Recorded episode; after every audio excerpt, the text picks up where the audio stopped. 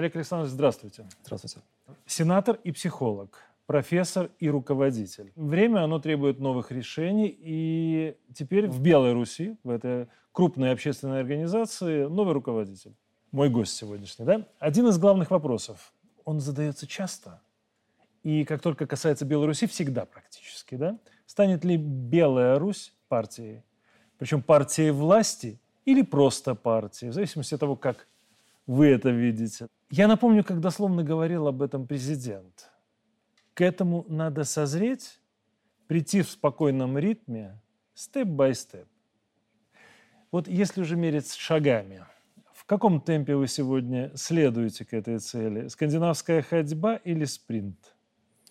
Ну, если развивать ваш образ, то, наверное, скандинавская ходьба, она более полезна для здоровья. И, я, и размеренная. И такая. размеренная, но зато и э, гораздо более результативная, если говорить о средне- и долгосрочных результатах. Действительно, Беларусь имеет потенциал для того, чтобы стать партией. Это и кадровый состав Беларуси, это и идейная платформа, на которой мы строим свою деятельность, и имеющийся организационный, управленческий опыт. И я думаю, что если у белорусского народа и государства будет потребность в том, чтобы Белая Русь э, стала партией, то мы сможем это сделать и сделать достаточно просто. Другой разговор, э, какой партии быть, и это действительно непростой вопрос. Я бы не стал бы называть Беларусь в перспективе партии власти. Скорее партии политической стабильности, а партии народного единства, а партии сохранения исторической э, памяти и национальной mm-hmm. культуры белорусов. Вот такие смыслы в грядущую, если это все-таки состоится партию, мы, мы закладывали. Как говорил глава государства, движение должно быть снизу, то есть от вас, по большому счету, инициатива и от ваших членов, как я понимаю, да, партии. Но еще одна важная часть – нейминг. Ну, есть шутка, что э, каждый новый руководитель, когда приходит на должность, да, он начинает с ребрендинга, меняет лого, слоган, возможно, и другие заметные глазу вещи. Не скрою, я тоже прошел через это. Да? Вот давайте прямо. В случае перехода на партийные рельсы, будет ли меняться название объединения, да? И очень важно, чем подчеркнуть суверенную составляющую организации? Ну, вы знаете, я думаю, что сегодняшние нейминг и сегодняшняя вот система образов, она, в принципе, живая и работающая. Мы внесли небольшие изменения в логотип для социальных сетей, для того, чтобы подчеркнуть новый этап развития объединения, для того, чтобы соответствовать э, требованиям современности, но э, они носят косметический характер и существенного значения не имеют. Если же говорить о партии, то мне название «Беларусь», лично мне, если говорить обо мне как о человеке, как о руководителе, нравится. Оно емкое, «Белая Русь» оно отражает э, многие смыслы, которые уже сегодня заложены в нашу программу, в наш устав, и которые в значительной мере могут быть сохранены э, в деятельности партии. Конечно же, партия потребует э, новой идентики, нового визуала, новых смыслов. Но если говорить о ядре смысловом и э, образном, то я думаю, что вот нынешняя название и систему смыслов, образов мы можем оставить. Ну хорошо, если вот э, немножко подчеркнуть это, да, нагнетать. Есть же оппоненты власти, да, которые совершенно четко говорят, что не, ну это название вообще не отражает суверенитет страны. Мол, типа Русь. Как бы вы ответили, когда этот вопрос поступит вам? А я думаю, что как раз э, она четко отражает те смыслы, которые должны реализовываться и уже реализуются в нашей стране. Э, я думаю, мы сегодня еще поговорим и о геополитике, и о э, других измерениях нашей современности, но мое глубокое убеждение состоит в том, что не жертвуя политическим суверенитетом, не жертвуя культурной субъектностью, самобытностью, верховенством в экономической э, сфере, мы можем и должны развивать интеграционные связи с Россией, поддерживать вот э, тот э, уровень и кооперации в экономической сфере, и доверия в политической, культурной сфере э, с Россией. И в этом смысле Белая Русь, как э, самостоятельная часть э, русского мира, она вполне может э, название существовать и, более того, быть актуальным и современным. То есть это никоим образом не связано с суверенитетом? Ни в коем случае. Согласен. В оппозиционной прессе, почему я задал еще этот вопрос, э, про вас э, пишут коротко, но непонятно. Западно-русист. Для людей, думающих, понятно, да, сейчас возникает масса текстов, лекций, размышлений на тему русофилов, русофобов, западников, славянофилов и русского мира в целом, да? А тут что-то новенькое, правда. Вот разъясните это понятие и вообще, э, насколько оно соответствует ну, вашему пониманию? Я думаю, что, как часто бывает, в оппозиционной прессе навешивают ярлыки. Ну, то есть это такой э, нормальный в кавычках э, подход наших оппозиционных э, деятелей. Навешивание ярлыков э, и припечатывание якобы к позорному столбу, хотя... Ну, им так кажется. Да, это им так кажется. В этом смысле, являюсь ли я западно-русистом или нет, это большой вопрос, но э, смысл западно-русизма в том, что есть три единые э, восточнославянские суперэтнос, э, русский мир, состоящий из трех этносов, трех народов. Великорусского, собственно, русского, белорусского и э, украинского, мало, э, малоросского. Понятно. Реалии 21 века внесли существенные изменения вот в это построение. И поэтому сегодня, если принимать эту теорию, то с большими оговорками. Почему? Суверенитет – это незыблемость. Э, каждая страна строит э, свой э, путь в мире, прокладывает свой путь в мире, опираясь на свои интересы, на свой исторический опыт. В то же самое время никто не отменяет единство языка, единство веры, единство истории, в целом цивилизационное единство. И в этом смысле я, да, действительно, я этого не скрываю, что я разделяю идею о том, что Республика Беларусь является частью восточнославянской цивилизации, и в этом смысле практические следствия, как то экономическая интеграция, политическое союзничество, а, духовные связи прочные и устойчивые, это то, что должно реализовываться в нашей стране. Знаете, наши оппоненты всегда не хотят слышать, да, когда мы говорим про то, что Евросоюз никому не мешает оставаться суверенным. А вот, вот этот аргумент не действует, потому что я не хочу этого слышать. А вот как только говорится про интеграцию Беларуси как суверенного государства с Россией как суверенным государством, сразу возникает либо оккупация, да, либо поглощение. Ну, других мыслей почему-то не возникает. Оставим на совести тех, кто любит создавать или как это, припечатывать нас к столбу. Хорошо. Диссертация на тему «Восточнославянская цивилизация как субъект современных глобальных э, социальных трансформаций». Да? Правильно? Правильно. Вот все мы сейчас, не будучи учеными, видим, как как раз именно глобальные и болезненные политические и социальные изменения в мире. С научной точки зрения, какое наше, белорусов, место сейчас в них? Ну, начну с того, а как я вижу эти глобальные трансформации, для того, чтобы сказать о месте белорусов. Много последние годы, десятилетия говорили о глобализации. И по старинке, по инерции продолжают говорить сегодня. Но вот я считаю, что это именно по старинке. То есть э, не, не просто перестроиться людям, уже устояло слово, как-то более-менее понятно, что оно означает, но глобализации как таковой сегодня нет. Э, глобальный мир оказался э, идеологическим мифом, который достаточно активно внедрялся США, его там, союзниками. И действительно, какие-то измерения глобализации были. И она могла бы быть, могла бы быть конструктивной, созидательной, привлекательной для всех стран и регионов мира. Если бы она была равноправной, справедливой, если бы от глобального э, сотрудничества э, выигрывали бы все. Ну, если и бы... опиралась на законодательство международное обязательно. Совершенно верно. Это как одно из условий справедливых э, взаимодействий вот в этом глобальном мире. Но американцы, ну и их союзники, и в целом вот глобальная элита начали строить вот этот глобальный мир а, как мир, а, похожий на айсберг, где есть верхушка, высасывающая все соки из а, остального мира, а, процветающая на фоне обнищания остальных там 7 миллиардов, если мы говорим о теории золотого миллиарда. И остальной мир, в который все больше и больше погружается в нищету, отчаяние, в кризисное э, состояние, политической, экономической сфере. И э, страны, народы и их лидеры поняли, что если так будет продолжаться, их просто не останется на, не просто на карте истории, не останется даже физически. И отсюда начались процессы противодействия. И одним из этих процессов является процесс регионализации. Здесь мы говорим не о регионализации внутри стран, а об объединении стран и народов внутри каких-то регионов. Угу. И вот в этом смысле я еще раз вернусь к мысли о необходимости интеграции. Региональные союзы, интеграционные союзы сегодня являются условием выживания. Не больше и не меньше. Экономическая безопасность, военная безопасность, демографический потенциал его сохранения. Все это возможно сохранить, приумножить, развить только в рамках региональных союзов, региональных блоков.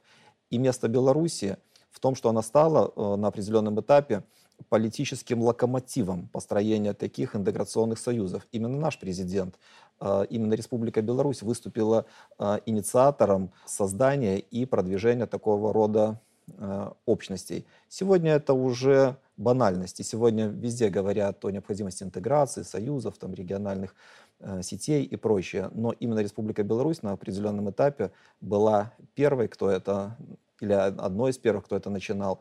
И э, наш президент, как человек, имеющий обостренное политическое чутье, понял, что именно на этом пути будет спасение страны. Ну, я помню, как он говорил на саммите ОДКБ, он же не боится и не стесняется говорить о проблемах, о недостатках, потому Конечно. что именно их решение приводит к усилению вот этих региональных союзов. В противном случае они не жизнеспособны. Конечно. Тогда не на бумаге только. Это точно, да. Но знаете, что меня радует? То, что 85% населения земного шара, да, они как раз-то против вот такого деления мира, против э, санкций, против ограничений. И действительно за создание нормальных условий, будем говорить прямо, глобализации, да, то есть создание правил или поддержание правил, которые сейчас нарушены кардинальным образом. Но вот научная деятельность. Здесь вроде бы так, это подоплека нашего разговора, она понятна. Давайте попробуем к трудовой. В интервью контуром на ОНТ э, пресс-секретарь президента Наталья Эсмонт, она приоткрыла некоторые моменты рабочего графика президента. Даже тогда, когда вроде бы не проводится каких-то э, публичных мероприятий. Честно скажу, впечатляет. Есть с кого брать пример. А вот как из чего складывается рабочий день, рабочий график нового руководителя Беларуси? Ну, начну с того, что меня тоже впечатляет. Э, такой темп, он вызывает уважение, особенно когда знаешь, какая степень сложности решаемых проблем и степень ответственности за принимаемые решения. Ну и подготовки, конечно. Совершенно верно. Да. И проработки вот этих да, да, да. Э, вопросов и принятия решений. Что касается моего рабочего графика, то он э, отличается, например, от рабочего графика моего как ректора университета. До недавних пор я работал ректором. Мне интересно сравнение вот это. Да, потому что э, там ты работаешь э, в определенной э, локации, и есть четкие границы. Это границы университета э, те виды деятельности, которые э, в нем ведутся. Здесь э, управление общественным объединением, которое носит республиканский характер. И вот очень важно для меня лично это стимулирование деятельности, стимулирование развития районных и первичных организаций. Для того, чтобы деятельность наша была не только верхушечной, акции, проекты, которые мы здесь в Минске запускаем, где-то их, ну не будем скрывать, пиарим, показываем, э, что общественное объединение живет и работает, но mm-hmm. оно есть в регионах, оно есть э, в каждом районе и городе нашей страны. И вот дойти до первичек, дойти до районов, в этом я вижу свою задачу. Отсюда командировки, отсюда встречи с людьми, отсюда э, углубленное понимание того, что происходит э, в областных и районных структурах э, Белой Руси. Это требует много времени, сил, э, взаимодействия с людьми. Ну и еще одно важное измерение – это установление прочных связей с нашими партнерами. А mm-hmm. это и общественные объединения, политические партии, это средства массовой информации, это госорганы, это спортивные э, клубы и союзы, потому что общественное объединение может быть представлено и должно быть представлено в самых разных сферах, не только, собственно, в политике, но и почему бы не в спорте, почему бы не в образовании. И вот установление вот этой системы отношений – также одна из задач, которые я решаю на повседневном уровне. Ну, это правда, что вы э, ездили на работу на велосипеде? Да. И до сих пор? Ну, э, сейчас нет, но вот будучи э, ректором, да, ездил на работу на велосипеде. Честно, мне это нравится. Олег Александрович, вы были как раз одним из тех, кто не спрятался в 2020 году. 17 августа в Гродно. Самый горячий период и один из самых горячих городов. А почему вы вышли? Есть несколько оснований для принятия этого решения. Я их для себя продумал. Продумал тогда, и мое э, поведение было вполне для меня рациональным и ответственным. А, первое. Я считаю, ну не знаю, насколько это соответствует но я так считаю, что я способен усваивать уроки, в том числе уроки истории. Неплохо ее знаю, как мне кажется. И опыт распада Советского Союза меня очень многому научил. Я видел, как это происходило, хотя я был подростком, но тем не менее э, тогда мог это наблюдать вживую. Потом я много изучал этот вопрос и видел и механизмы совершения этого преступления, и его последствия. И я прекрасно понимал, что мы находимся в той э, точке, когда с нами хотят сделать то же самое. Разрушить страну э, и оставить на ее обломках, на ее пепелище. Этого допустить э, ни как э, гражданин, ни как э, там, отец, ни как сенатор я не мог. Во-вторых, я тебе задал простой вопрос, и ну, я его не всегда задавал, я знаю на него ответ прекрасно. Если я ну, вот, состоялся, может прозвучить нескромно, но тем не менее, там, доктор наук, профессор, сенатор, как и почему это стало возможно? Это стало возможно, потому что в нашей стране есть социальные лифты, которые э, могут человека, работающего, инициативного, ну, не обделенного талантом, э, вывести на какие-то значимые позиции. В данном случае я говорю даже не про себя. Это десятки, сотни, тысячи людей, которые прошли этот путь и в моем ближнем окружении, и в окружении моих коллег. Я это вижу. У подавляющего большинства никто не стоял за спинами, я имею в виду там папы, мамы, поддержка и тому подобное. Это плод труда, таланта, и я должен быть благодарен своей стране и я и э, действительно ей благодарен. И в этом смысле предать в ответственный момент для меня это было э, недопустимо. Я знаю, что многие, те, кто имел в принципе сходную ситуацию с моей, поступили иначе. Но я для себя принял решение не сливаться, как это принято сейчас говорить, не может быть, плинтус, не, да? не прятаться, а сделать то, что э, должен был сделать. Ну, э, Олег Александрович, понимаете, вот то, что вы говорите, я полностью поддержу каждое слово, да, и более того, я сам прошел, по сути, вот этот путь, да, никто из нас не рождался золотой ложечкой во рту. Но проблема в том, что это рассчитано на думающих людей. То есть, когда мы приводим такие аргументы, это для тех, кто э, может слышать, хочет разобраться. А вот, по сути, ведь к вам вышла взбудораженная толпа. Я помню, как эта толпа извините, чуть ли не разрывала там того же Караника, да, когда он был министром здравоохранения в тот момент. И то, что происходило, то, что они говорили, там не было ни грамма сознания. И вот мне интересно, люди, которые не хотят никого слышать, которые энергетически, да, они просто возбуждены так, что разум затмевается эмоциями. Они вас услышали? Как вы это видели? Я думаю, что в тот момент нет. Но лучшим критерием истины является общественно-историческая практика. И я думаю, последние вот годы, ну вот два последние года, они многое показали. И те, кто способен думать хотя бы на минимальном уровне, смогли увидеть, ну давайте скажем так, объективную реальность. И в этом смысле, пусть мучительно, пусть для себя очень непросто, но пересмотреть свои взгляды. Да, это смогли сделать не все. Но вот здесь, в этой, этой точке, я хочу сказать следующее. Здесь действительно есть проблема. Это проблема, связанная с омассовлением общества. Ну, еще вот в начале 20 века была написана книга, ставшая классикой «Восстание масс» mm-hmm. Хосе Ортега Гассет, э, испанский философ, где он э, высказал тезис о том, что на авансцену вышла масса. Она всегда была, но сегодня она Э, главный субъект общественной жизни, политического процесса. И, к сожалению, с этим тоже надо считаться. А масса глуха к рациональным аргументам, к логическому дискурсу. И поэтому работать вот с этим, я думаю, нам необходимо. Вот если говорить э, о том, какие я перед собой ставлю задачи как руководитель общественного объединения «Беларусь», то они таковы. Формирование, совершенствование политического сознания и политической культуры граждан. Это достигается разными способами, но наиболее действенный из них, хотя и самый сложный, самый долгий по времени, это просвещение. Ну, по сути, это умение работать с массами. Да. Работать с массами. Умение их формировать, я имею в виду, в нужном русле. Ну хорошо, во вторник было совещание да, у президента. Важное, на мой взгляд. И вот хочу немножко коснуться партийной тематики, которая звучала на этом совещании. Обычно роль партии в мажоритарной системе, она не слишком выпукла. Вы это знаете, да? Наш президент, он всегда обходился без посредников в общении с народом. И партии, включая партию власти, ему, в принципе, в качестве подпорки не нужна была. Он напрямую общался с народом. Он напрямую всегда общался с людьми. И это выделяло его, начиная с самого начала, да, с 94 -го года и раньше даже.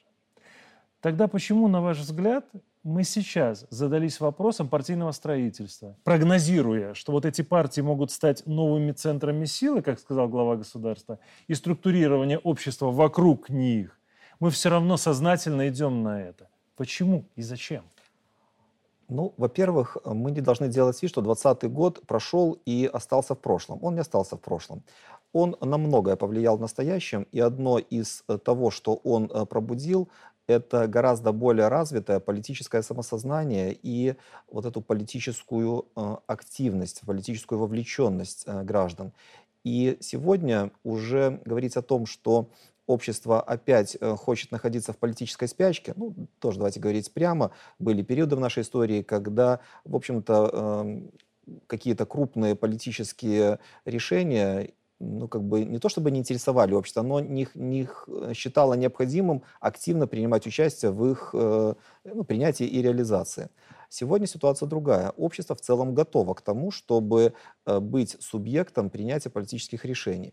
Поэтому э, я думаю, что политические партии, как инструменты, которые могут э, канализировать общественную энергию, вот эту политическую энергию, становятся более востребованными. Mm. Во-вторых, политические партии — это площадки, которые могут быть еще одним способом связи между государством и гражданским обществом и в этом смысле оказывать помощь э, государству. Каким образом? Э, через э, проведение экспертизы, например, на своих площадках, через проведение кадровой работы и выделение тал- талантливых, способных людей и предложения. Ну, как, как лифт. Как социальный да? лифт, совершенно верно.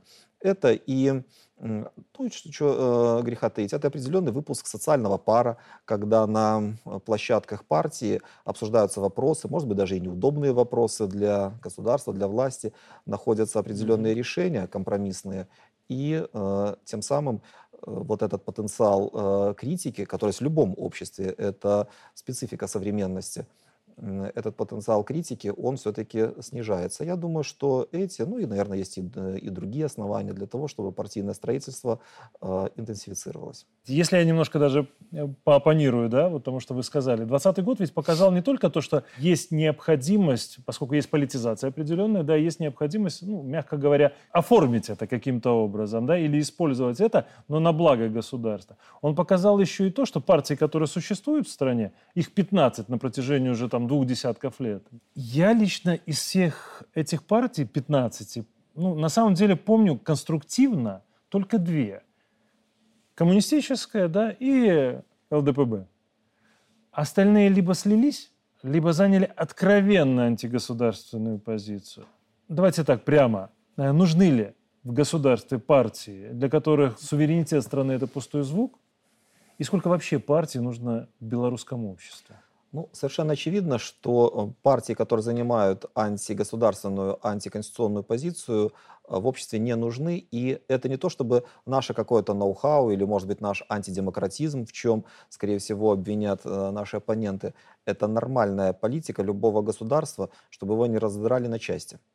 А, чтобы а, сохранить э, стабильность и устойчивость. И я, например, не думаю, что в странах так называемых зрелых демократий, хотя насколько они зрелые в последнее время э, большой вопрос, а даже и вопроса-то нет уже. А для любого нормального человека очевидно, что демократия выразилась э, во что угодно, но только не, в, не является народовластием.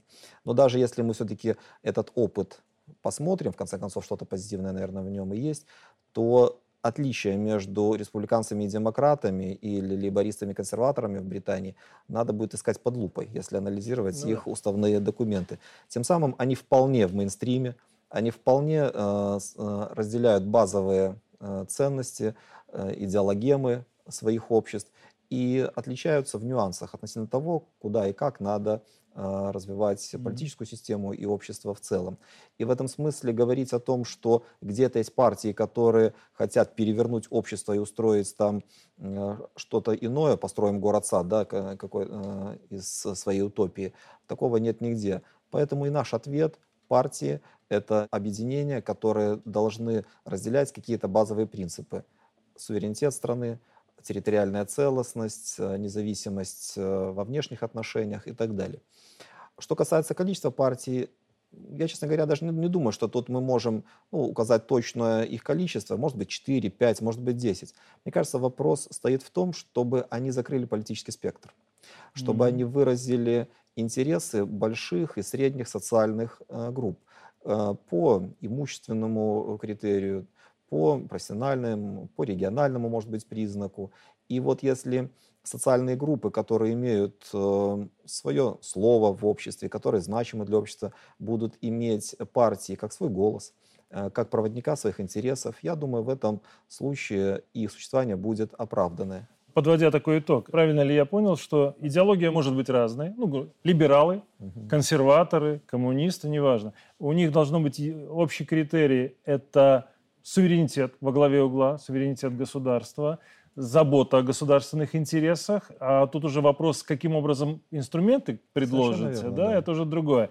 И, естественно, как я понимаю, никакой связи с внешним миром с точки зрения финансирования зарубежного, да, и игры на интересы. Совершенно верно. Вот Ник, это. Э, никакой связи с внешним миром с точки зрения финансирования, копейка, поступившая за рубежа. Это уголовное должно да, быть преступление. Совершенно верно. Сразу. Это сразу основание для прекращения деятельности. Это не просто иноагенты, они не могут быть э, заботливыми по отношению к государству. Они могут быть исключительно врагами. Конечно. Мы должны исходить из общей посылки. Мир конкурентен. Много пишут, умер Горбачев Михаил Сергеевич. И, ну, я немножко отвлекусь, хотя это не отвлечение. Сейчас много э, обсуждения о его роли там, в истории и так далее. И я вот прекрасно помню все его э, прекраснодушные рассуждения о мире, в котором, который мы должны построить, который будет э, миром дружбы, взаимного уважения, процветания, нет войне и так далее. Что по итогу получили? По, по итогу получили миллионы несчастных людей или погибших людей. И целые страны, закатанные под, э, под каток войны, агрессии, э, были процветающими, стали э, странами, которые сейчас даже с трудом можно назвать там, не знаю, обществами, это какие-то племенные союзы там уже на их территории ведут войну всех против всех. И вот в этом смысле вот эта посылка, мне кажется, для любого мыслящего человека должна быть основополагающей. Мы живем в конкурентном мире. В мире, в котором извне о тебе никто заботиться не станет. И если ты сам защитишь свою безопасность, свой народ, обеспечишь возможность цивилизованного развития, значит, это будет. Если же нет, значит нет. Хорошо, вот в разрезе того, что вы сказали, сам собой напрашивается вопрос, чисто практически. Должны ли быть чиновники и госслужащие партийными? Какая ситуация на сегодняшний день? Сегодня запрет закон о госслужбе э, и иные законы, регулирующие деятельность государственных служащих, военнослужащих, правоохранителей, они запрещают э, многим категориям э, наших граждан быть членами партии. Выскажу мысль для размышления. Она родилась относительно недавно. Если мы вводим норму, что политические партии стоят на конструктивной, про-белорусской, мы не будем говорить про государственной, про народной позиции – то, может быть, стоит подумать над тем, чтобы все категории наших граждан были членами партии. В этом смысле у них не будет непримиримого противоречия а, друг с другом. И в чем опасность? В том, что, например, условно говоря, судья при принятии решения будет, э, ну, например, склоняться в сторону там, своего однопартийца mm-hmm. или будет более лояльно смотреть на человека, который э, близок ему в, в рамках идеологической программы партии.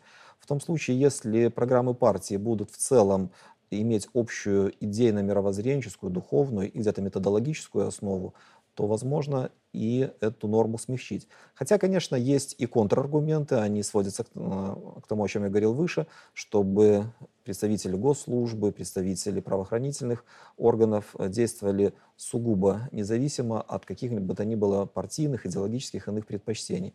Ну, поэтому здесь вопрос непростой, но я думаю, что, э, по крайней мере, вынесен на обсуждение, его возможно. Ну, в любом случае, мне кажется, пока не будет сформировано вот такое политическое поле, которое мы пока рассматриваем как идеальное, да, э, верно, не надо да. ставить телегу впереди лошади. Совершенно Торопиться верно. не стоит. Хорошо. Вот президент на совещании озвучил, что была идея делегировать ВНС полномочия по избранию, в том числе и главы государства. Но от нее отказались. Может быть, и зря. Аргументируйте, почему сегодняшняя ситуация в стране и мире да, определяет возможную жизнеспособность такого подхода и даже актуальность. При продумывании этого решения президент столкнулся с дилеммой, которая уже давно ну, волнует политологов, политиков, э, людей, которые осмысливают политический процесс. Эта дилемма состоит в том, кому отдать право принятия решения, народу или экспертам.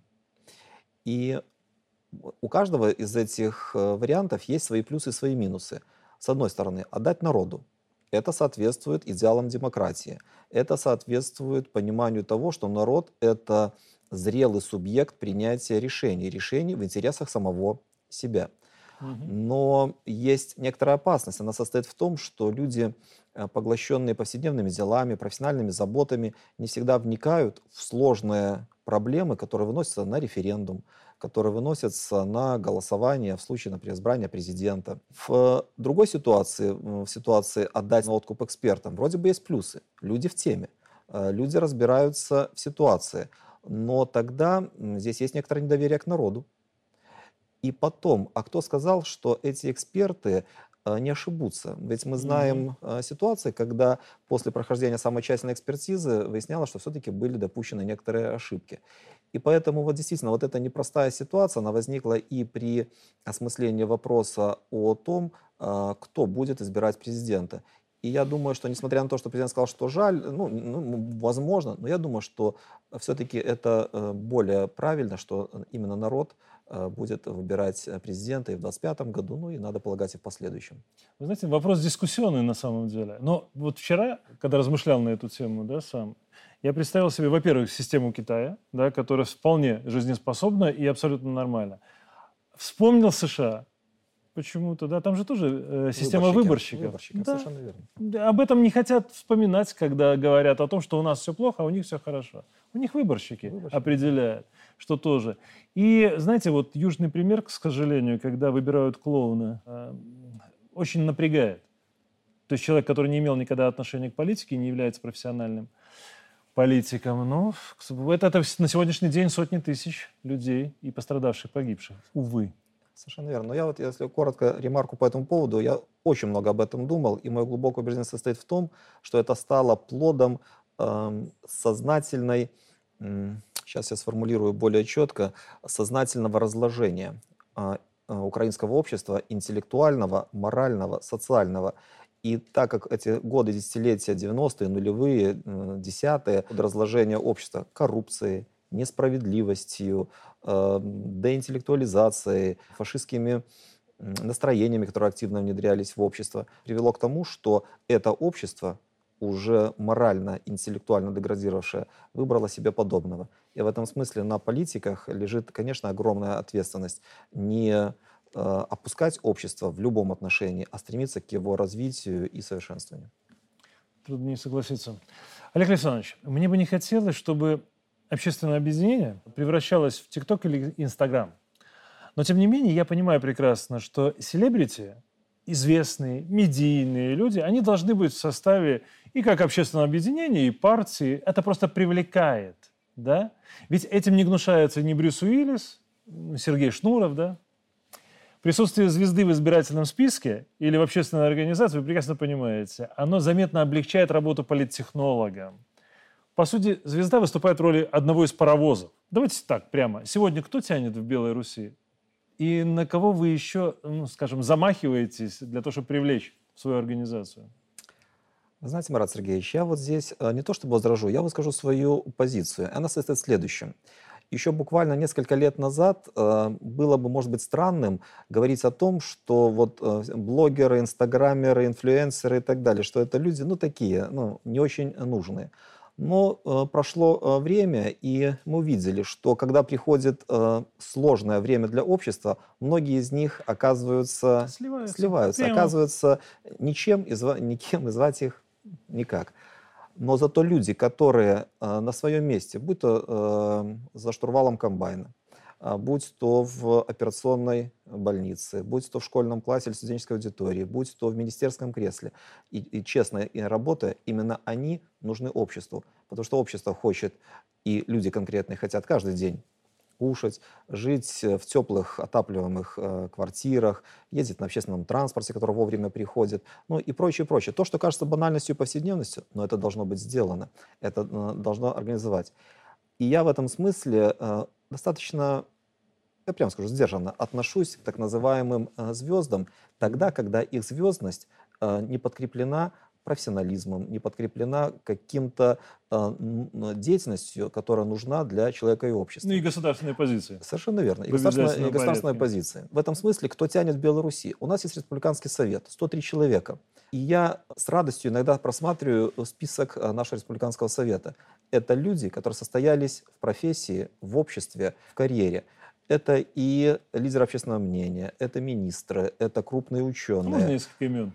А, Да, разумеется. Министр образования Иванец, кстати говоря, чемпион мира по пауэрлифтингу. Министр сельского хозяйства э, Брелло, министр антимонопольного э, регулирования торговли, ряд других э, министров, Ломы, Гиген, Шпаковский, э, Дермонт, представители науки, это целый ряд ректоров университетов, которые одновременно и крупные ученые, ну и многие-многие другие. Я здесь сознательно не хотел, вы задали вопрос, я ответил, но не хотел назвать имена. Почему? Чтобы никого не обидеть. Потому что каждый это реально, э, реальное имя. Ну, каждое имя, которое вы назвали, оно достойное. Совершенно верно. И вот, но в то же самое время Инстаграм и ТикТок, если говорить, ну вот о звездах оттуда, очень часто это то, без чего общество вполне может обойтись. А мы все-таки стоим на позиции, что э, Белая Русь и другие общественные объединения должны делать дела.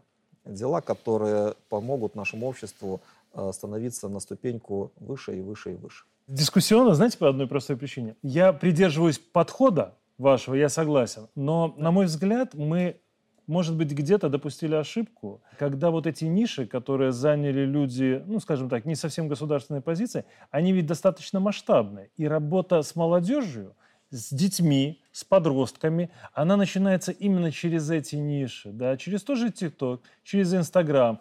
Если, допустим, этот А4, да, или там Кобяков скажет, что Беларусь это круто и классно, и давайте соберемся все вместе на этот массовый митинг вместе с Белой Русью, то, поверьте, придет наверняка несколько тысяч дополнительных да, людей, которые сориентируются только на мнение этих блогеров, так называемых. Момент нужно подтягивать при соблюдении, при соблюдении вот этого подхода, который вы обозначили. Государственность, профессионализм, пусть даже в своей